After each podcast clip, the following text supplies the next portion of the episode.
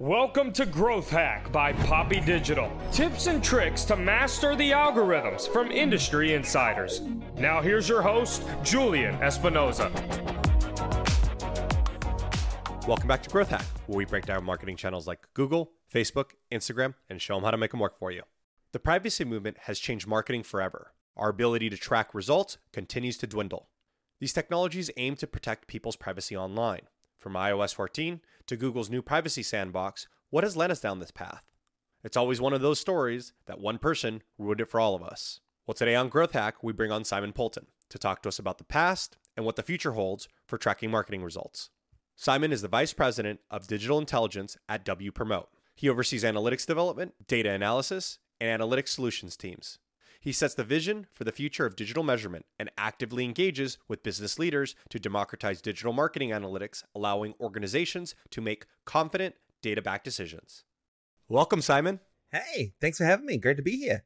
Very excited to have this conversation. And uh, I think our audience is going to be really, really stoked on what you have to say. Oh, well, hey, look, I'm excited to be uh, on your show. I think you've had some great guests of late, and uh, honestly, I'm I'm just excited to talk about this the world of privacy and what that is, what that really means for us. Because uh, there's a lot of really hot takes out there, and some of them are some of them are, are, good, and some of them are just like that's not happening. Like those the, remarketing is not going away in totality. Uh, so I think it'll be good to maybe uh, you know get rid of a few of those myths and uh, really dive into to what's actually happening and where we're actually going. Where did this all begin, and how did we get here? initially there wasn't too much concern about the the utilization of various different tracking mechanisms things like cookies and and you know when, when you when you go online just be smart about things. I remember when i was growing up my parents would say like you're not going to purchase anything online. And then we amazon came around and we started going okay we're going to buy everything online. Uh, and and and that really i think started a lot of this awareness around the the nature of privacy online. So it's not necessarily something that we've um always talked about, but it is something that has it's been there as an idea of how much information can be extracted from it from a user or from an individual that perhaps they haven't given you uh, active consent to to to acquire from them.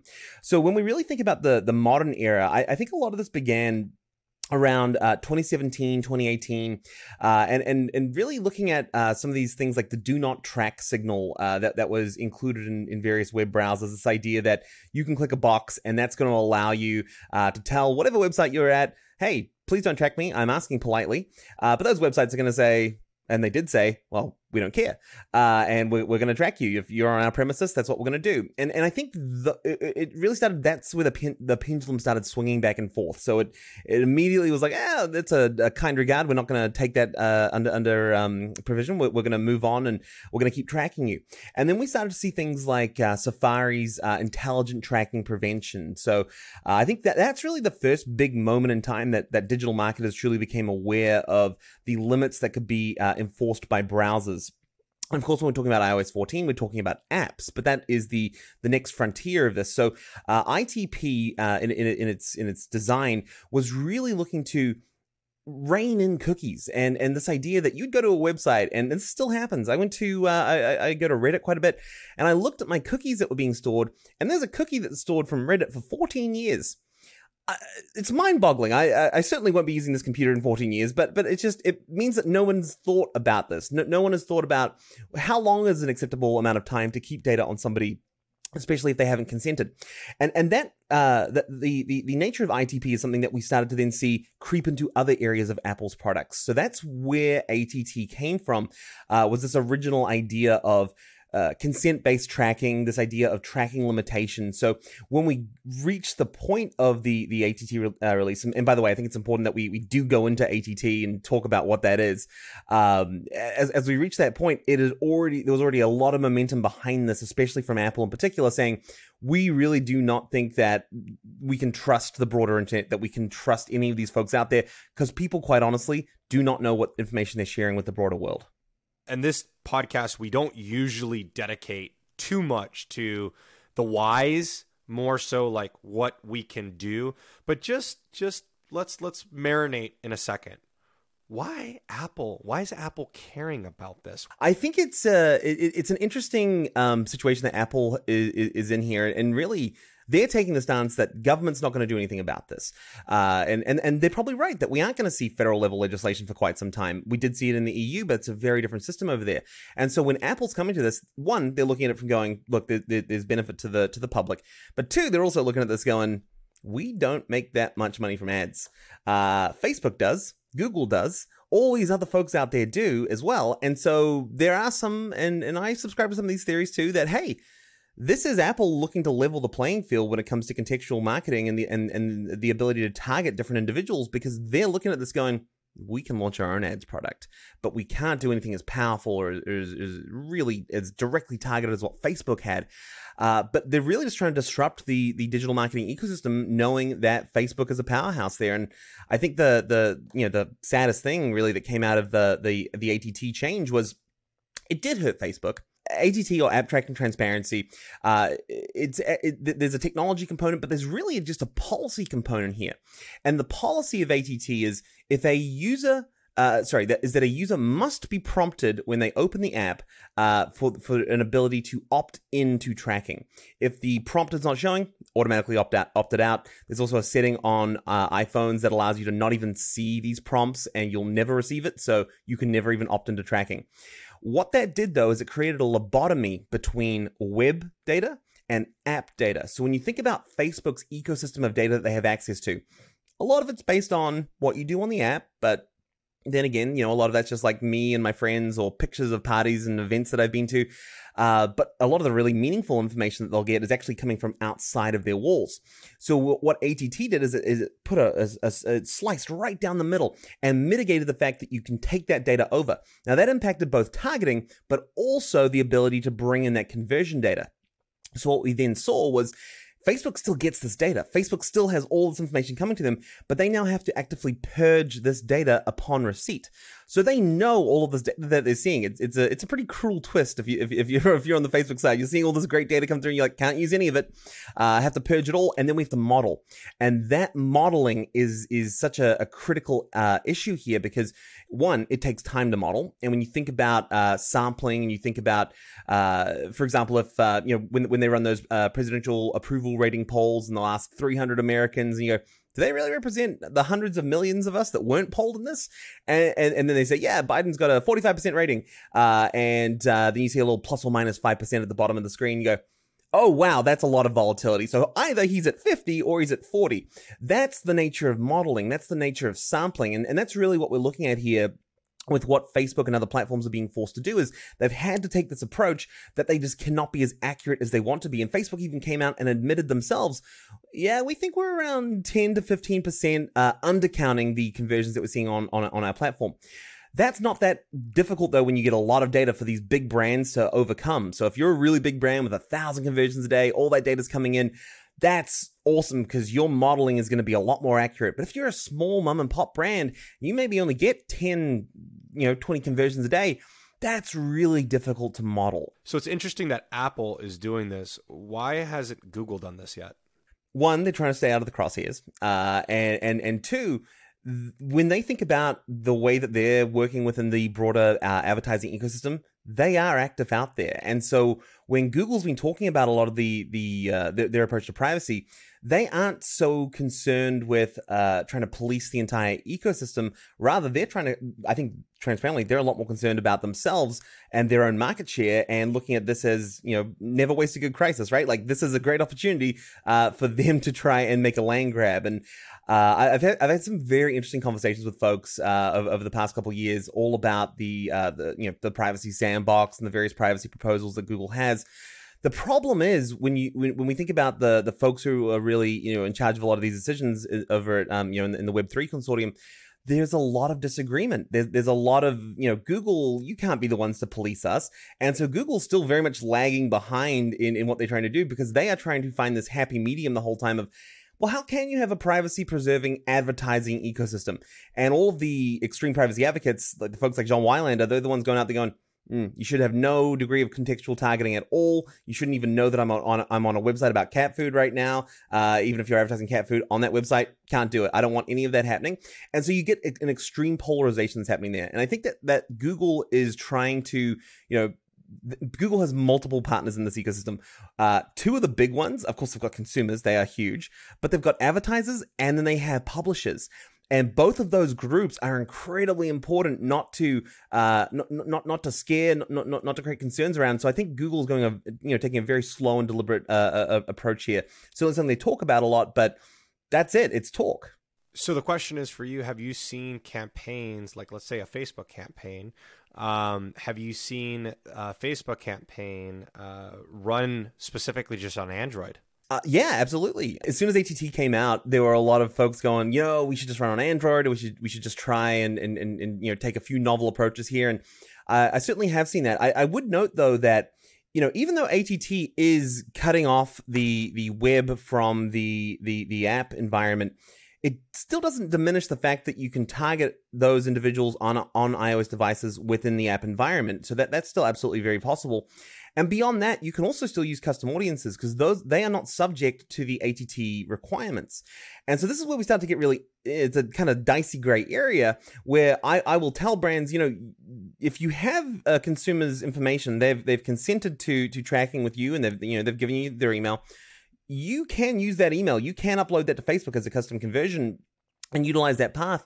Uh, and and Facebook is then not subject to the ATT uh, uh, purging requirement. That's a really interesting, nuanced angle there.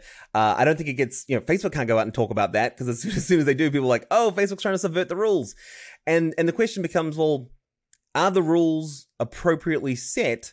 Are they agreed upon universally, and, and are these things that we should all be adhering to, or is Apple really just trying to, uh, to some degree, do some virtue virtue signaling? Uh, but really, is, is, Apple just trying to hurt the ecosystem? Because when you look at what Apple's done, and you look at the prompt they forced on ATT, and it said, uh, tracking for advertising across the web and all other apps. Like that's really scary and kind of kind of damning. Uh, and then when you look at uh, Apple's own privacy prompt, it's like, would you allow us to track you for personalization?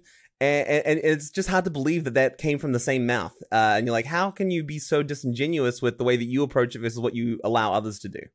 So, can you talk and, and, and speak about what's actually going on right now in the state of affairs as they stand when it comes to marketing campaigns? Yeah, absolutely. And, and I think one of my favorite uh, expressions or, or, or, phrases that's come out, words that's come out is the cookie apocalypse. Uh, and I and I often get asked a lot about the cookie apocalypse and what's going to happen when cookies go away. Uh, and, and, I think that there's maybe a, a, fundamental disconnection between what is being prognosticated to be happening uh, versus what we're actually seeing. So when we talk about cookies going away, we're really talking about third-party cookies. That, that, that's the first note here. So first-party cookies, they absolutely still exist. They can absolutely still push data into uh, into into Facebook and Google and various other platforms. Where the disconnect, I think, comes from is from the identity signals that are available. So some of the changes that have happened of late uh, are tied to uh, actually iOS 15 uh, IP address obfuscation. Now, some folks will say, ah, that's not that big of a deal because we already lost all those users with ATT, and that, and, that, and that's fair. And for what it's worth, we should have consent-based tracking.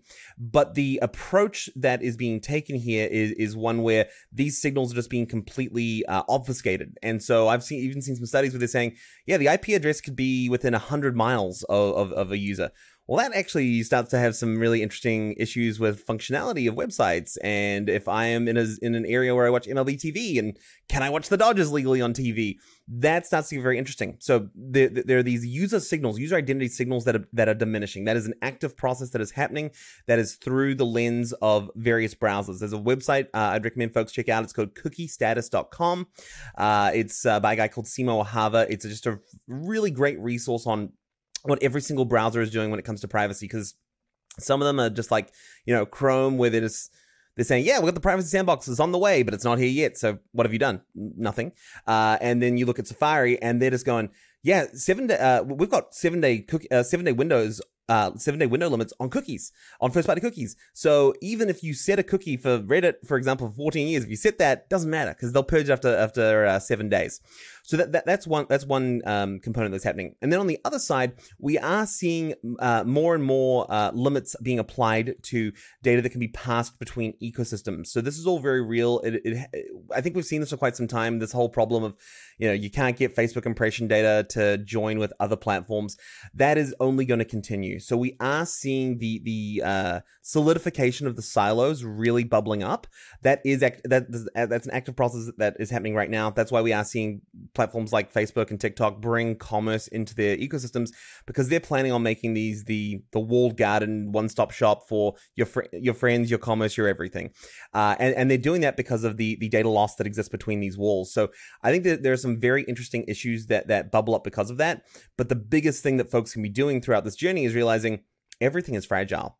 Every network that I've ever gone and advertised on I might not know who my audience is on there anymore. And so you really do need to think about owning your audience, which I think is, again, such an overused phrase, but it's one that does have some very uh, uh, valuable meaning when you when you really dissect what that means and when you think about uh, being operationally flexible in the future. And when we think when, hey when the next tiktok comes along uh, are you going to be ready for that in terms of being able to bring your audience there? Because they will be moving whether or not you like it or not. I think the keynote here from from it or the concept is like you got to be able to stay nimble. You got to be able to adapt. And so I think that leads us to like our, our final one of the most important questions. What's the future and how how do you stay nimble? Because that's another thing that you hear not just in marketing, you hear that across all business uh, sectors. You hear that in all kinds of different concepts.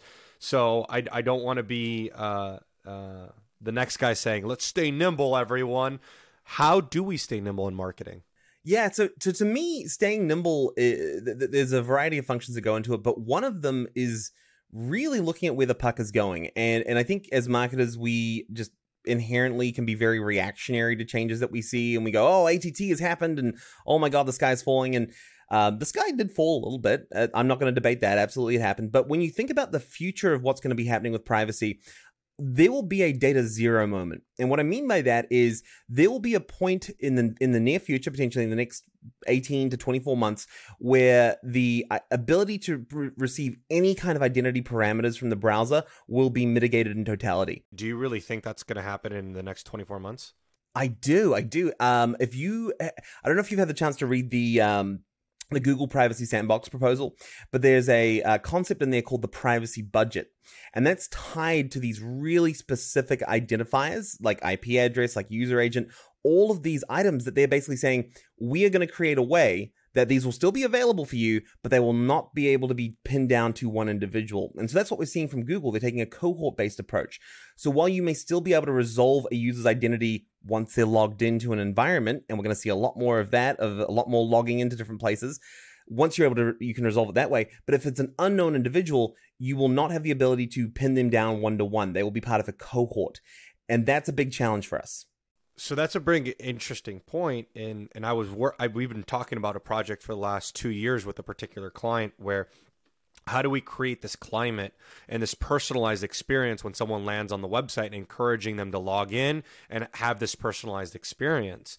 Um, so maybe that's where we're headed. We're headed towards personalized experiences because then we can get someone to log in. So it's like creating this idea of like okay hey, you land on the website for the very first time, or you've been you've uh, exhibited some shopping behaviors, and now you get this sort of offering where it's like, hey, create this personalized experience. And I think one of the first places, and again, not to go too much in history, but just for some context, and also because this helps for for people here, one of the first places that really I think started solving the personalization was the mattress companies they were doing this personalization of like, okay, well, how much do you weigh? How tall are you? Are you a side sleeper? Are you a stomach sleeper? Are you a back sleeper? Do you like a firm, a firm or a soft? Yeah, exactly. My wife and I are completely different profiles, by the way. It makes it havoc buying a bed. And so, if you can imagine, extrapolate that, that's how you create that personalized experience for someone on your website. So maybe, and and I don't want to take the words out of your mouth, but maybe heading more towards a personalized shopping experience on on your website could get us closer um, to not the, the the sky not falling. Right. I mean, I, I, think there are components of that, but I, I also think that if if you're a feel like a CPG brand listening to this right now, and you're and you're sitting there going like, okay, well, it's great for mattress companies and for sporting apparel companies, but I sell cat food. Uh, there, are, you know, and maybe, maybe, there's a couple things you can do there. Or I sell pencils. It, it, it, sometimes there are things that you just you don't care too much about the degree of personalization because it's it's it, the price point isn't there, and you're just like I go through a bunch of pencils, like I, I don't care, just regular regular uh, number two pencil. Uh, that mindset though is one that I think is going to be very interesting. Not this idea that you'll need to create profiles everywhere you go, but that we will see more uh, profile conglomerate uh, groups. Uh, Shopify is one I look at in particular. I think Shopify has immense power in the future. They will be the next Amazon when we think about the, their ability to uh, create these logged in experiences. They're already doing it at the point of payment with with Shop Pay. Uh, it's not too far to believe. Hey, we've identified this as an individual that has a Shopify account. We are going to have them uh, uh, log in for this experience because hey, I don't know, even as simple as you get Shopify points for it and you can use those across the board. They've been doing a lot of moves here to, to make that to, to make that happen. And then it's the same thing that we're seeing within the walled gardens. So it, I think the the million dollar question here is really how many logins are too many? And, and, and how do you think about not overwhelming your uh, your users during their experience versus uh, providing an experience that is complementary and and not going down this path that I think we've we've sort of gone down now which is every time I go to a website there's five different pop-ups and there's a chat box and a and a deal and a cookie consent ban and all these things. I'm like this is a terrible experience. I just want to be able to buy these things. Well Simon it was so great to have you on the show. I mean I know I personally learned so much. I've, I I took three of your concepts just even off our initial phone call, and I was like researching and reading about all this stuff, the Google Sandbox, and there's just you you are an encyclopedia when it comes to privacy, and you are you are leading the charge. So um, I know that some people are going to be really stoked on this. I know some people might be like, uh, some people may have not even made it to the end of this episode. For the, the people have made it to the end of this episode and are really appreciative of this information. Where can get they get more information from you, and where can they follow you? Yeah, absolutely. So, uh, transparently, I what I love about this industry is the community and just connecting with folks and and talking about these ideas. And if it scares you, that's probably a good thing. It probably means that you want to do something about it. So um, certainly, I'd, I'd, love to connect with folks, uh, obviously over on LinkedIn. Uh, but I'm super active on Twitter, and I've got a, a great group of people over there. The uh, privacy Twitter folks that I've got. I'll, I'll, I'll tweet out a link to it. Uh, but you can follow me on Twitter, uh, twitter.com/slash uh, S Poulton. That's S P O U L T O N. and I would love to connect with you and just talk about all things digital privacy and really, you know, what the future has in store. Well, again, Simon, thanks for coming on the show. You guys heard it here. Follow him on Twitter, S Poulton, P O U L T O N. All right, guys, thanks for listening. We'll have you back on the show soon, Simon. Awesome. Would love it. Cheers.